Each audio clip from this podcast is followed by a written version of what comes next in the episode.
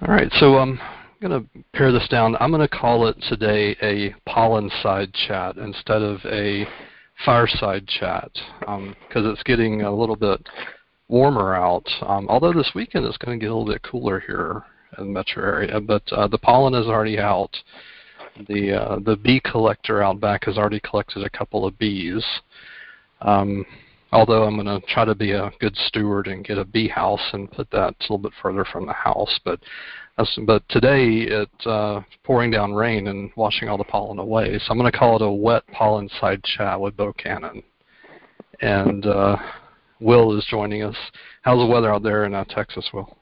Um, it's uh, it was windy earlier today and cloudy, but now it's it's just become very sunny and pretty outside. Lucky you. But it, uh, it, did it cool off any? Um, it's in the mid 60s right now. Oh, that's probably good enough for Texas. yeah.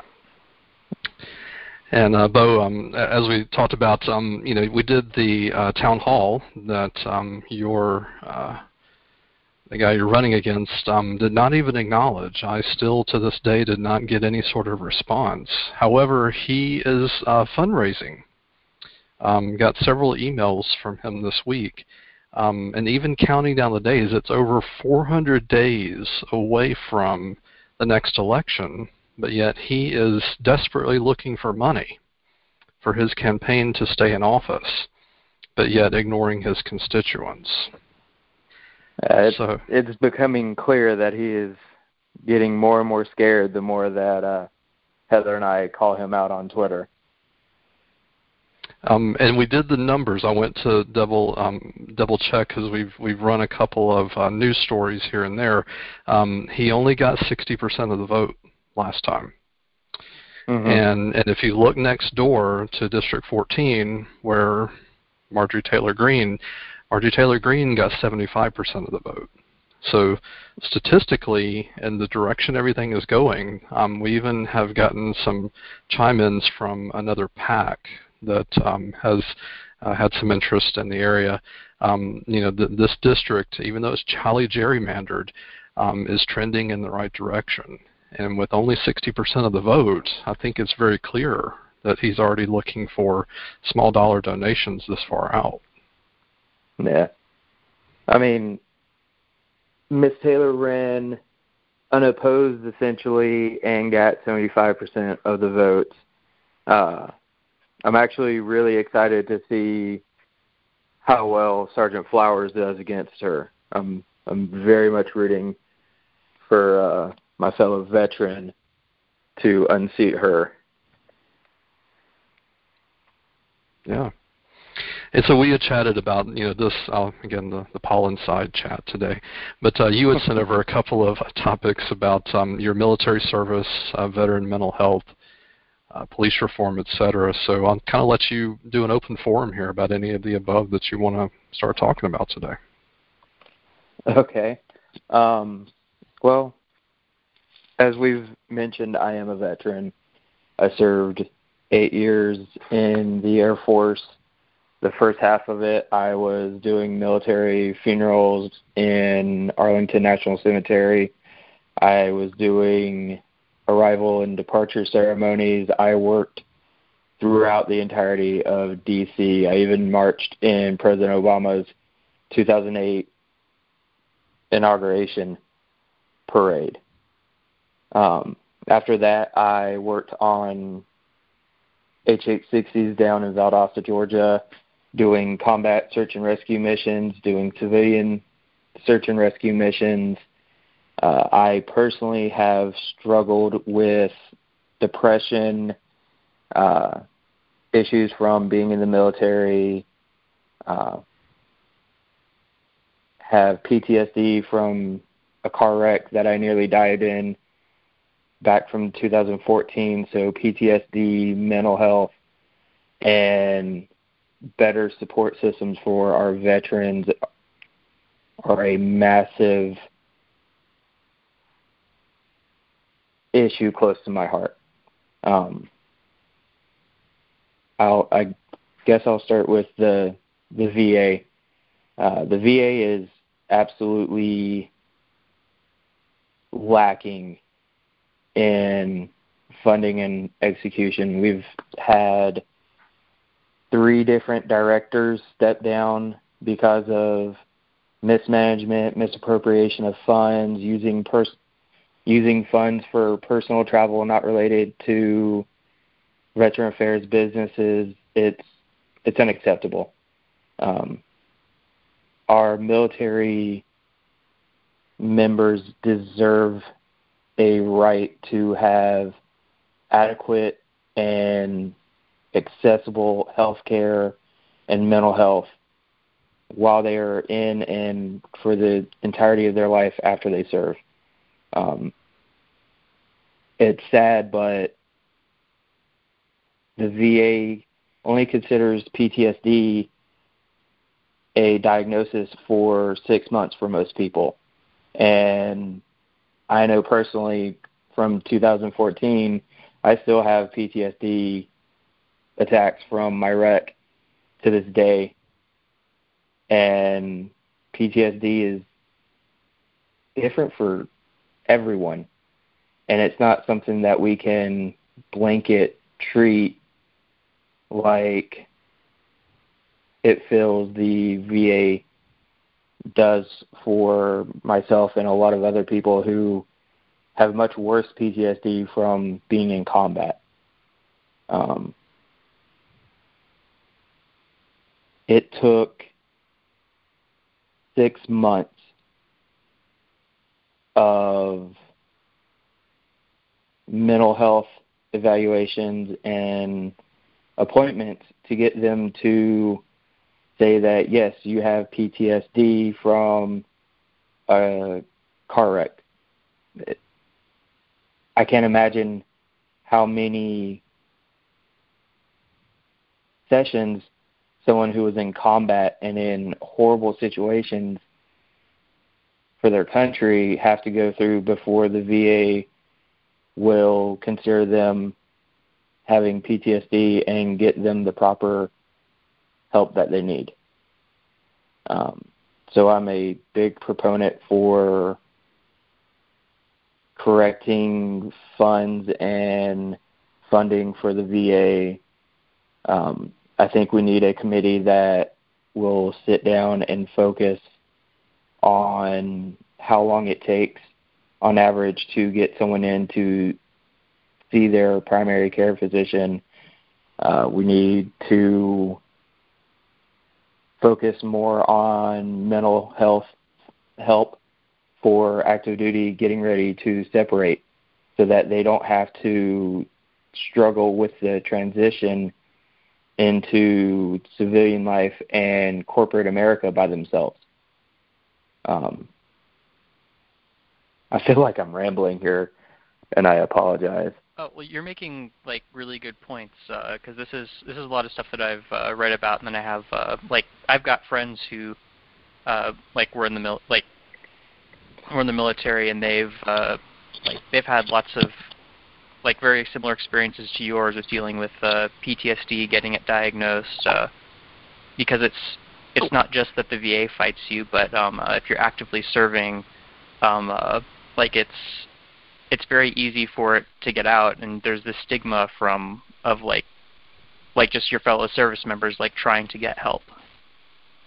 Oh yeah, there's there's absolutely a stigma and a unspoken rule of if you're having troubles, don't go get help because your unit or your command will hold it against you and they'll take you off of duty and put you in a corner and essentially shame you without actually shaming you.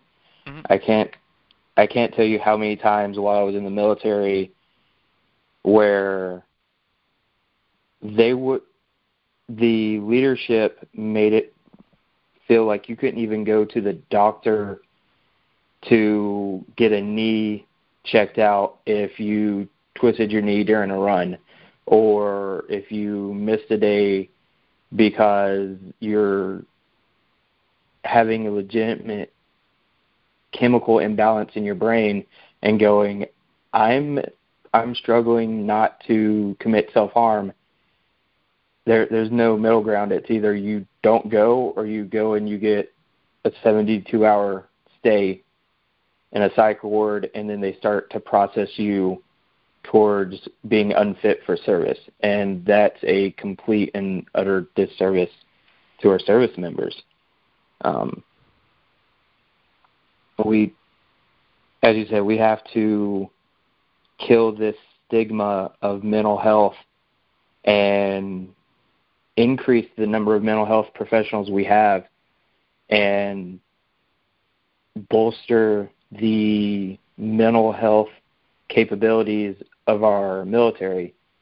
While yes, every base has mental health, there's just not enough mental health professionals to handle the amount of military that need mental health, either just because they've come from families where they've never really had authoritative parents and they're dealing with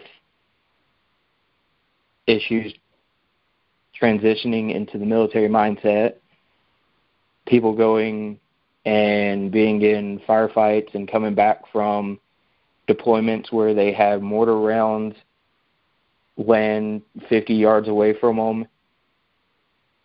There, there's just not enough emphasis across the board in the United States for mental health, and that is something that we need to bolster. And that actually feeds into my police reform, my military and veteran uh, empowerment. It filters into healthcare as as a whole. Yeah, and, this is a bipartisan issue. Um, I uh, sat down or, or, had a session with um, Matt Hasty out in Louisiana. Um, he his district was back in the news recently. Um, he it's a rural district out in Louisiana. I'm not sure if you caught the episode, but uh, he ran in kind of a jungle um, primary out there, and uh, Luke Letlow was uh, the gentleman I think that was running, or I can't remember if he won the district or what have you, but he died of COVID and mm. was uh, not able to take office. His uh, wife ended up running in his place and won the district, but they're both um, they were all Republicans. But he, we didn't scream at each other. we survived an episode together, but a lot of the episode, um, if you get a chance to go back, it centers around these same issues. He was a, a veteran.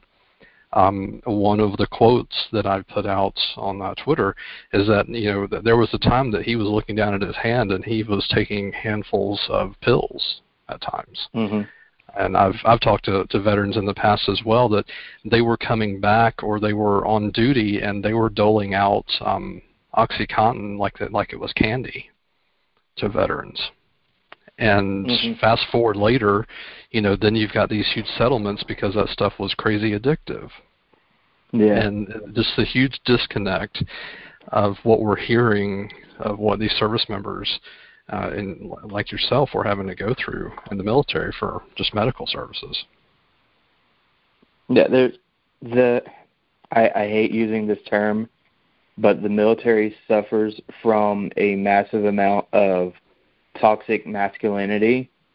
And it's that that whole thought process of oh just tough it through. Oh push through. You don't need her help unless you're you're bleeding out and about to die. And that doesn't do anything but hurt people. And especially with a military that is volunteer only it these stories get out and get into communities and make it to where people don't want to go into the military anymore because they don't want to deal with the health issues or the mental issues that come with active duty service a lot of the times. Yeah, because uh, if you know that, like, I mean, uh, I think a recent study has like PTSD rates could be around 20 or 30 percent among uh, like active service members, and if you know that like it's there's a very real possibility that you could end up with just this debilitating mental illness that carries on for years or the rest of your life. if you're not going to get support for it, then like like does your country really care that you're like doing this service for it? Yeah, and it's it's honestly ridiculous. I personally, after serving, think that the United States needs to move away from a volunteer serve service and actually make it a legitimate career and a legit fighting force. Um, and this is from me talking to coworkers, uh, fellow veterans who are Republican, Libertarian, fellow Democrats. We're, there's a growing consensus that if we took the time to make the military no longer a volunteer service and made it an actual career path, like much of the other countries in the world, we wouldn't have 18 to 24 year olds being the biggest bulk of the military members. We would actually have long term career military members. We wouldn't have to deal with as many DUIs because it's not a bunch of kids from lower income families going into the military to spend four years so they can get college for free. And I think that's why a lot of people are anti free colleges because a lot of times people go into the military to pay for their college. And I've, I've heard politicians and even coworkers go, well, if we make college free for everyone, then what's to encourage people to still go into the military? And it just, I'm like, you shouldn't have to require military service to pay for four years of education. We already do 12 years of state funded education, but four more years is now socialism and a horrible thing. Because that's just uh, they're just making it harder to get out of the poverty trap that the United States has. Uh-huh. Sort of like, oh, you were unlucky enough to be born into a a poor family in an area where it's just hard to get like a good school. So, oh, then I guess you're going into the military and that's your only way out. Like that's really unfair to compared to like people that are like a lot more fortunate in who their parents ended up being. Oh, mm-hmm. the, the, this sounds familiar. Your uh, your competition there back in September 2019 brags that his kids had zero debt and no scholarships. Um, must be nice. Yeah. Uh, I come from a family that my father worked two jobs, my mother worked two jobs. Um, I worked and played three sports throughout high school and paid for my car insurance and all of my gas and it was either I go to college and struggle and have to work two full-time jobs while going to college to pay for it because my parents wouldn't allow me to use them for my college because they didn't want to be tied to any more debt or I go into the military and hopefully get my degree while I'm in the military or get schooling when I get out of the military and we we shouldn't have a system that is designed to just make poor people poor. It it's unethical and unsustainable. Yeah, and it's prob. I, mean, I, I don't want to speak for what exactly happened, but the, there's a little bit of what happened to my former stepbrother. Um, you know, he I tried college. He was a football player. Um, he ended up uh, enlisting in the Marines. Uh, was in Afghanistan. Unfortunately, he did not come home from Afghanistan. And I wonder if all these different, you know, situations and scenarios we're talking about, if he would have come home, or, excuse me, if or if the story had been different, um, you know, with that, and uh, it's, it's something that you, you you would never know, right? No, the, there really is no telling how his story would have gone, and I feel horrible for your your loss. It it pains me especially as someone who did military funerals for four years that we have these never ending wars going on that we're just sending poor kids to go get shot and blown up for. I mean, it, it's been 20 years. Why are we still over there in the size force that we are? Why why are we still trying to be America the world police and not going, hey, United Nations, step up and and police the world. We we can't do it alone. It's just it's a real bad dichotomy and mental disconnect for someone who was a veteran and loves his country and wants his country to legitimately be the best country to sit here and go, why are we just sending our poor families to go die so the rich can get richer and politicians can line their pockets more? It and that circles back to why I'm running against Barry is because no veteran should feel that way. Um, I got off on a tangent, and I apologize, but it, it it makes me feel a lot of emotions when I sit here and go, we could avoid so many lives being lost if we just as a country step back and go, hey, the way our military is set up isn't beneficial anymore. Let's make it an actual career path. Let's actually make it to where people want to stay for 20 years and then they're they're treated like an actual professional, not just someone who's gone off and put their life on pause for four, six, eight, twelve years.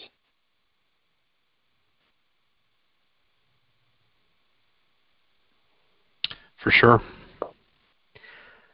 Um, the other thing that we had talked about as well, and, and it's timely, um, it came up at work today, and um, might as well bring it out here too. Uh, today is um, Transgender Awareness Day. And I remember under Trump's administration, um, and even if I'm not mistaken, James Mattis, who was um, the, uh, I forget his exact role, but I think James Mattis told Trump not to do it, but he did it anyway. Mm-hmm.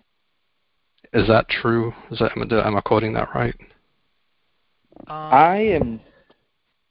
Uh, Will, if you know better than I do, please uh, weigh in. But I am not entirely sure about that. Uh, I know that there was a lot of disconnect, and there was a vast majority of generals going, "Don't do it. It's stupid." And then there were a couple generals who were in line with Trump and was all like, "Oh yeah, do it, do it." Yeah, it, uh, it looks like uh, ah yeah, at the the news the news articles from 2018 are a little confused. Yeah, so it looks like uh, Mattis recommended keeping uh, like allowing trans uh, troops to stay in the military. Then Trump's order came down, and then uh, uh, the I think yeah. So then uh, after after Trump's order came through, Mattis sort of uh, stepped in line with Trump and said and defended the uh, anti-trans policy. And then Mattis left later yeah. I mean, it, it's it's just like the same thing that Coke and Delta are doing with the Georgia voting law. They're all dancing on the whatever. But it, it just goes back to, and, and I remember this was back in 2018, just several years ago when all this was going down.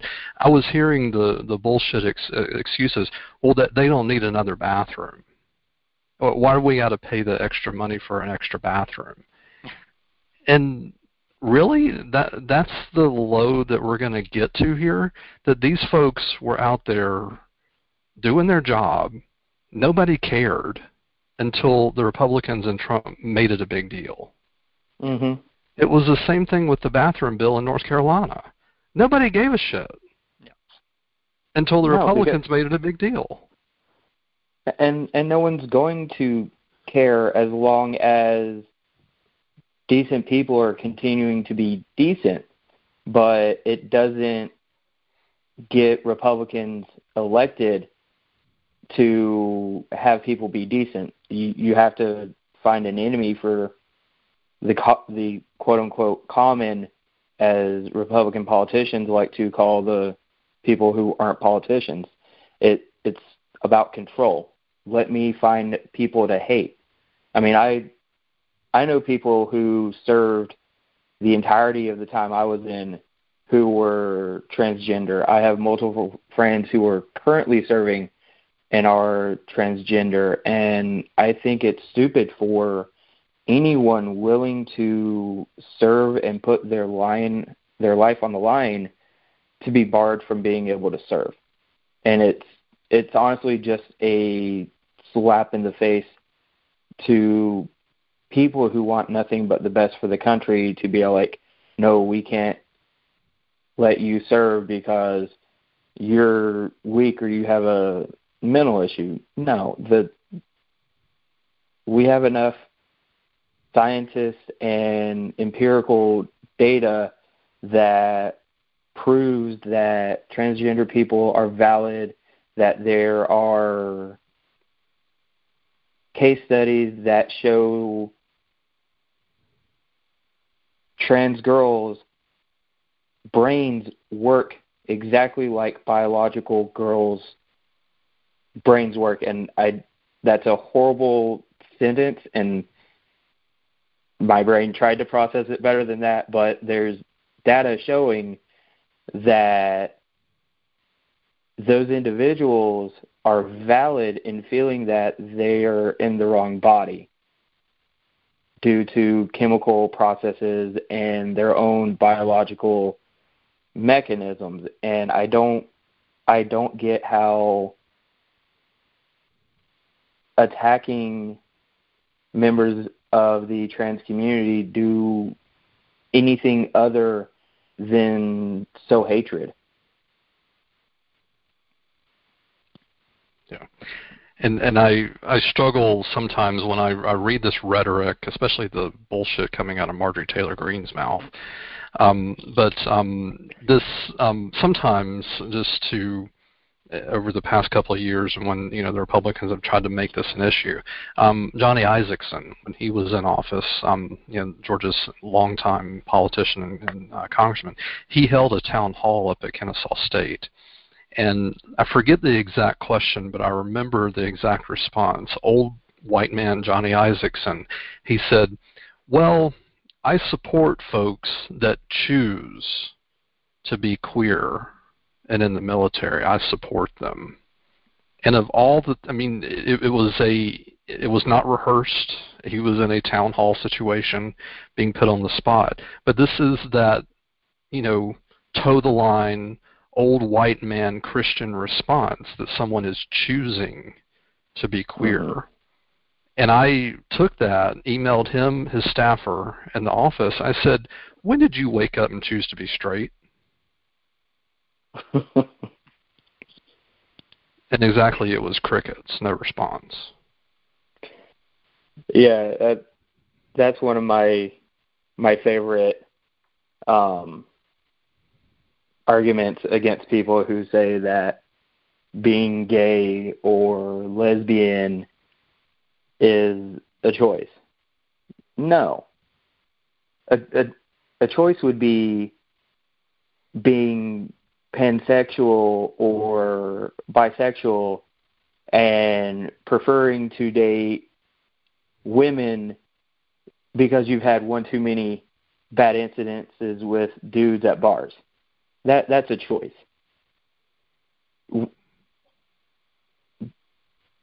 Being oh, sorry, I, my my brain trailed off for a second. Well, I mean, the, the prime example this week is Matt Gaetz in Florida. Mm-hmm. Um, he adopted a Cuban boy, and now he's got this 17-year-old girl somewhere. So what in the world is up with him? And apparently he's the only person that voted against the trafficking bill. The what? Imagine that. Yeah. He voted against the what bill? Um, there was a human trafficking bill or sex trafficking bill. Oh, okay. Yeah, and he was the only one to vote against it. So it makes you start questioning uh, exactly where his mind is and why he voted no. When now there's a report of he took a 17 year old girl on a road trip or out of the state and there was possibly a encounter between the two. I use possibly simply because I am not fully versed on the situation and I stick with the mindset of get as much information before you make any statement or decision one way or the other. Mm-hmm. Yeah. So we'll see what happens there. The the other thing I was going to say about uh, military service, there was a um, couple of friends here locally that um, we um, went to the uh, same school. It was uh, Southern Polytechnic, but now is part of uh, Kennesaw State because Republicans decided to merge all these schools here in Georgia together.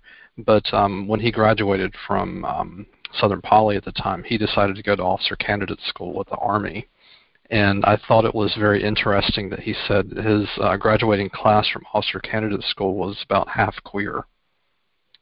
So the the train has left the station. I don't see Yeah. this this train going back into the station anytime soon.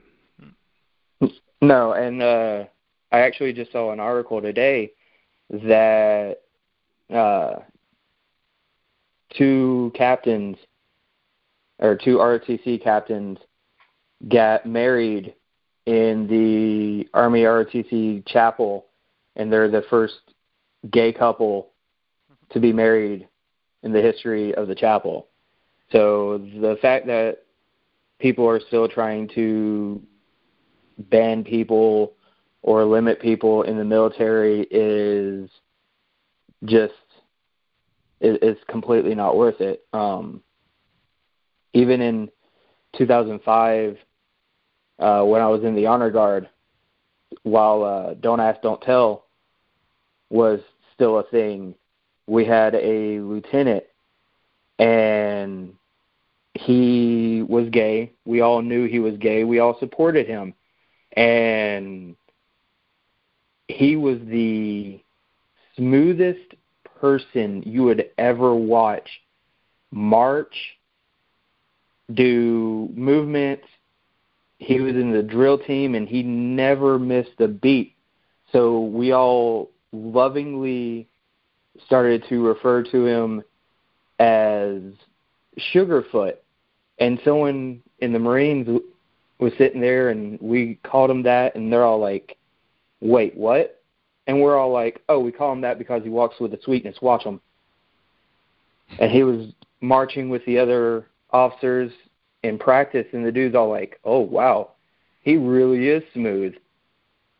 And that's where we drew the line. We never brought up his sexuality with any of the other branches. We protected that man like he was our own blood. So this whole mindset of gays and lesbians being in the military just recently no, there was an entire unit of lesbians during World War II. So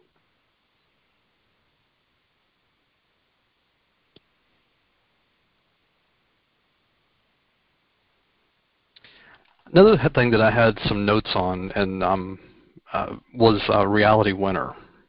So I, I wanted to get your opinion on her. She, as I understand, was a veteran, and then she was working as a military contractor over in Augusta when all of that came out that she leaked the um, documents around the uh, Russian interference in the elections. Um, she is still in federal prison. Um, as I'm reading the notes of what is going on, um, I think she got. Let me go back over here to the notes, but she um, actually petitioned the court because of COVID for an early release, but was denied. And then back in um, July of last year, she actually tested positive for COVID while um, in prison. Um, she recovered back in September, but still experiencing you know some uh, everlasting um, effects from that. Um, I'm curious your um, opinion of how that all went down, if you followed that story at all. You know, being a military veteran, um, and then you know from how that went down. Uh, I actually did not know about that, um, so I will have to look into that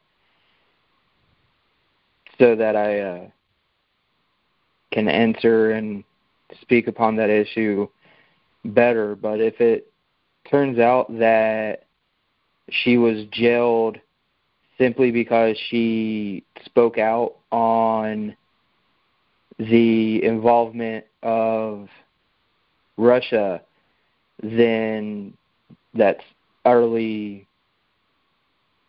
unacceptable and she should be released because she's doing her patriotic duty and trying to protect the election from outside interference.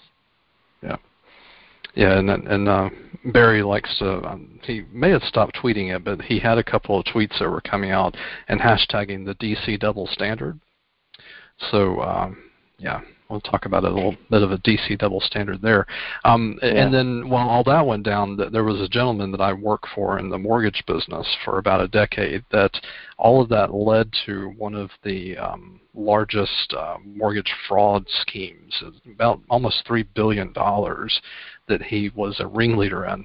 Um, he um, did not plead guilty. All the co-conspirators uh, behind him did, but the judge gave him 30 years in federal prison. But he actually petitioned for COVID reasons to get out of prison and was awarded. Um, uh, he, he, was allowed to get out of prison early, but yet Reality Winner um, is still in prison over all this. The um, mm-hmm. you know she is a, a young woman versus an old white man um, and the differences in, in how uh, folks see each other, you know, with these judges and the law. Sadly, this country has a horrible problem with expecting the default of goodness and law abiding to be white male above the age of 18 and it's it's completely ridiculous um, as we all know you're you're more likely to be killed by a extremist white male Christian between the ages of 18 and 65 in America than you are from any member of ISIS. But yet we constantly see all of these gunmen during mass shootings be brought in with minimalistic or minimal minimal issues and minimal injuries while we have black men killed in their own driveway because they're having a mental breakdown because they're autistic or the lovely woman in jail still because the judge didn't want to grant her COVID release, even though a vast majority of people in jail were given time to get out. Um, it, it goes back to to weed. How many people, specifically of brown or black skin, do we have in jail for having an ounce of weed on them, but yet now we have legalized weed in Colorado and other states, and they're all owned by white businessmen, and they're making millions, if not billions, of dollars off of the black, off of the backs of black and brown people. It's absolutely ridiculous.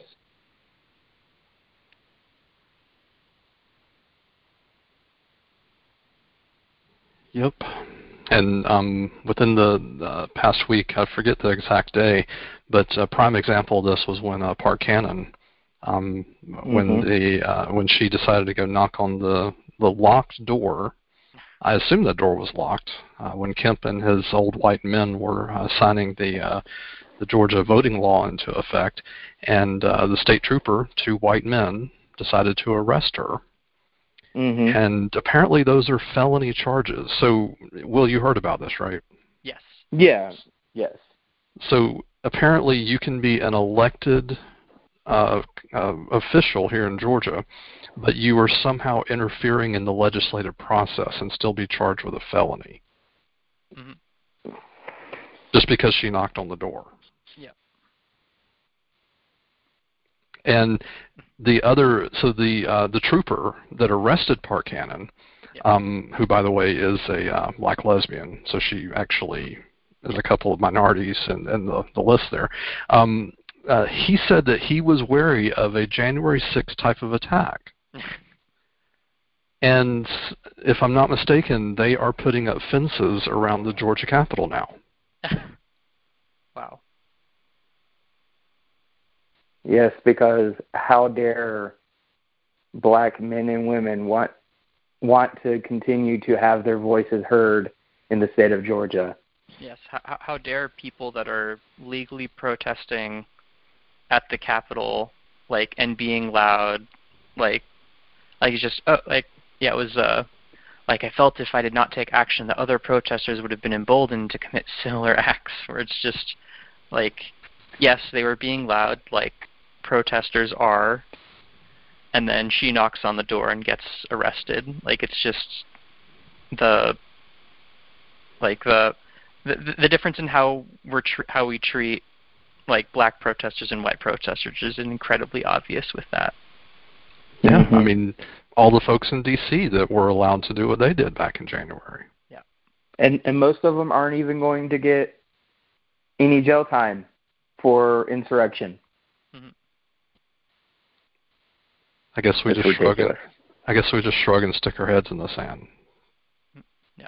Oh, yeah. and then uh, did, did you read the did you read about the report that Langford uh, wrote about the incident? Or uh, Langford is the uh, the the trooper that arrested her.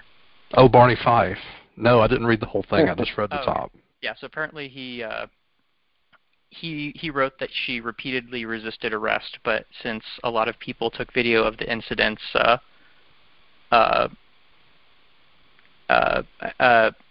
Cannon's attorney said that that was like obviously inconsistent with the allegations made in the police report. Uh, did, didn't they also try to claim that she kicked one of them? Oh, I didn't see that. I don't know that I saw that. However, I did appreciate that they tried to close the elevator door and she did kick the uh, button to reopen the door. I did appreciate that. Okay, that that may have been what I read. Um, so um, technicalities in Georgia campaign finance law, which, by the way, I know that this doesn't directly affect your campaign, Beau, because it's a federal law uh, campaign. But um, while the Georgia Assembly is in session, apparently they cannot fundraise. So they they cannot collect money while the assembly is in session.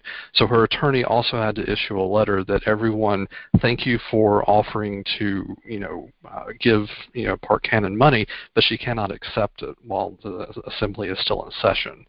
But honestly, she's said at this point. Yeah. Um, and I honestly, um, I hope they don't drop the charges because that court case is going to be a hot mess. Absolutely, and it, it is. It, if if the cops even show up, because everything that I've seen with you know some of the cops in, in, in the cases, I, I, I would be surprised if the cops even show up if they really try to pursue that. It yeah, if they they try to pursue it and they actually try to push charges, it, it's going to be a national spectacle and it it's just going to be ridiculous. Yeah. Now, um, I'm not sure if you guys know uh, Jen Jordan. She is a state senator. She's my state senator, um, and she um, is quite fierce. Um, she's um, been interviewed by a couple of you know national um, news uh, stations about what went down. But um, the question was posed to her: Why did Kemp and Republicans rush it through so fast? Um, and this is a tactic that McConnell and Republicans have done in the past. They knew the longer they let this fester, the less popular it was going to be. Mm-hmm. And everything that I've learned, and I'm not trying to be a uh, expert in any of the, what went down, but everything that I've heard third party about how lobbying works and how these um, high power lobbyists are all the connections. Um, I, I do believe that the big wheels like Delta and Coke and SunTrust and all the they they were at the state house. They were there talking to the people and and and trying to you know uh, do what they can. But um, when it came down to it, and the Senate and the House they passed it and they rushed it over for Kemp to sign it, all bets were off. I mean, the lobbyists uh, they were done at that point. But honestly, what yeah. Delta did at first to actually try to say and, and and try to say that the bill was a good thing, they honestly should have shut their mouths. That was stupid what Delta Airlines mm-hmm. did first. And now, of course, they backtracked and said that it's really bad. I don't know what in the world they were trying to do with that. There's no telling. I'm I'm sure that someone in the PR team made that statement, and then someone higher up went, "Yeah, no, that's not right," and so they they retracted that. Um, but it was, as you said, too little, too late. If they had started pushing no a week sooner, then we probably wouldn't be having this issue. Yeah. But going back and quoting Jen Jordan again, she said, okay, Georgia businesses, you couldn't get in front of this train, so you need to get behind it, and you need to make sure that all of your employees are now able to vote under this new law. Mm-hmm. And that is an example of another bit of her fierceness. She doesn't take any shit from anybody. Yeah. Yeah. So we'll see. It's it's literally breaking news, um, uh, you know, day by day of how this is going to uh, to play out. There are three um, cases uh, against the um, the law, and and everybody is going back and forth. And even there, I'll, I'll go ahead and mention it that there is a parody out there, the um, the Church of Jack Daniel, so we we are going to exercise our uh, freedom of religion to um, you know have and enjoy uh, Jack Daniels while we are standing in line to vote. Um, but you know that that you know you can talk about the water thing all day long, but the the the more the thing that really concerns me most is the takeover of not only the Secretary yeah. of State's office but these county election offices. That's what's most concerning if you go back and you look at when Kemp ran his own election for governor, I remember reading the press releases. Kemp, as Secretary of State, was blaming the local counties. He didn't take responsibility for anything. When when all these irregularities were popping up, his office as Secretary of State, not our problem, not our problem. It, it's it's all the counties. You need to go talk to the different counties. Mhm. And now they have written into law that they can walk in and take over not only each county, 159 counties we got here in Georgia, but also they can just walk in and say, "Hi, Secretary of State, you've been relieved of your job. We're taking over." Yeah, with with no no trial, no hearing, they can just, "Oh, we don't like the way that this is going. Get out. We're gonna we're gonna steal this." And it it as you said it, it's a long con. I mean, he re, he was Secretary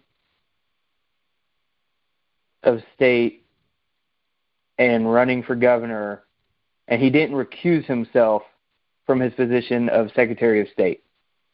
That right there was a a blatant uh, lack of ethics, and then the fact that voting machines were getting delivered with no power cords and all of these other issues happening during that election. And now we're talking about having the state legislation, which typically is more conservative, just be able to take over when and where they want. It's it's not even them trying to hide their tactics anymore.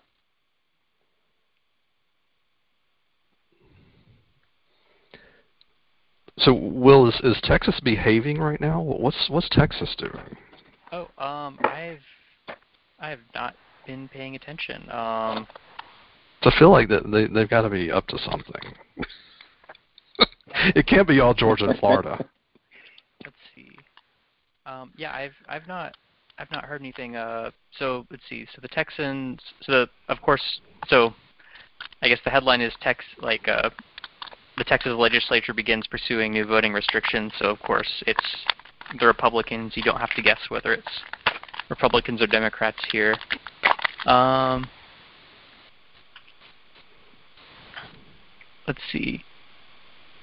Ah, wow. Yeah. So it's uh, it's yeah. So it's it's it's very in line with the stuff that happened in Georgia. So things like uh, uh, voters with disabilities will be required to prove that they can't make it to polls before they can get mail-in ballots. So they're actually threatening the ability for people with disabilities to even be able to vote. Like, how do you just like it's, it's just so demeaning. Like, it's prove that you're disabled enough to qualify for mail-in ballots. Um, uh, yeah, things like county election officials can't choose to keep polling places open later um, uh, drive-through voting outlawed, just all these, yeah, all, all, these things that make voting in populated areas uh, like easier. They're just going against, even though there's absolutely no indication that these things uh, are in any way connected to voter fraud. It wasn't uh, Austin and San Antonio and Dallas weren't all of those heavily Democrat this last election? Uh, yes, and then uh, I believe Houston as well. Yeah, so of course they're going to make yeah. the populated areas worse to vote in, and God forbid they go to the wrong precinct on accident. oh yeah, Be- yeah, just everything they can do to make it harder for people to vote, especially the people they don't want to vote. Mhm yeah, so it sounds like they're trying to rush it through with the same, uh, uh, like essentially the same strategy that Kemp that Kemp did, where it's just the the more news cycles this gets, the less popular it'll be, and the Democrats are doing what are doing what they can do procedurally to, to delay this legislation. Yeah. Um, so here locally, for example, uh, Jen Slipakoff had posted yesterday in Cobb County uh, here in Georgia, they are going to reduce the number of drop boxes for ballots because they, um, for I, I think David Ralston, the Speaker of the House here in Georgia, he put his uh, his foot down and he said, "No, we're not going to end this um, no excuse um, absentee ballot thing here in Georgia. So they actually left that in place. But the drop boxes that they put out for COVID, there were 16 here in Cobb County. They're going to reduce that to five, and they're only accessible during business hours now. Yeah, because people don't work during business hours. Mm-hmm. Yeah, just tell the person with two jobs that they need to take like part of their shift off like because they need to vote. and for that not to be legally protected for them to ask for that time off. Well, at at this point, we should honestly make elections be federal holidays. Yeah. Yeah. And and if we're if they want to push to where that it's only during office hours and it's only during the work week, okay, let's we can keep it that way, but every election, local and federal, will now be federal holidays, and you will pay every employee to have those days off. Mm-hmm. Which goes back to what Jen Jordan said. Okay, businesses, if you couldn't stop these Republicans from doing this, you, you got to let your employees be able to vote. So, yeah. She's a little bit more professional, where I'm just petty. All right. What else, guys? Anything else you want to add into this episode? Uh, that's uh, that's it for me. Um, I think limiting it to military veterans and mental health is good. Next time we can do police reform or clean energy or something like that. Yeah, as uh, as we said, 400 some odd days to the election. Yes. uh, the you know that that we're already counting down. So uh, yeah. All right, guys. Well, um, have a good week, and uh, talk too. to you guys soon. Thank you. Bye. Bye. Bye.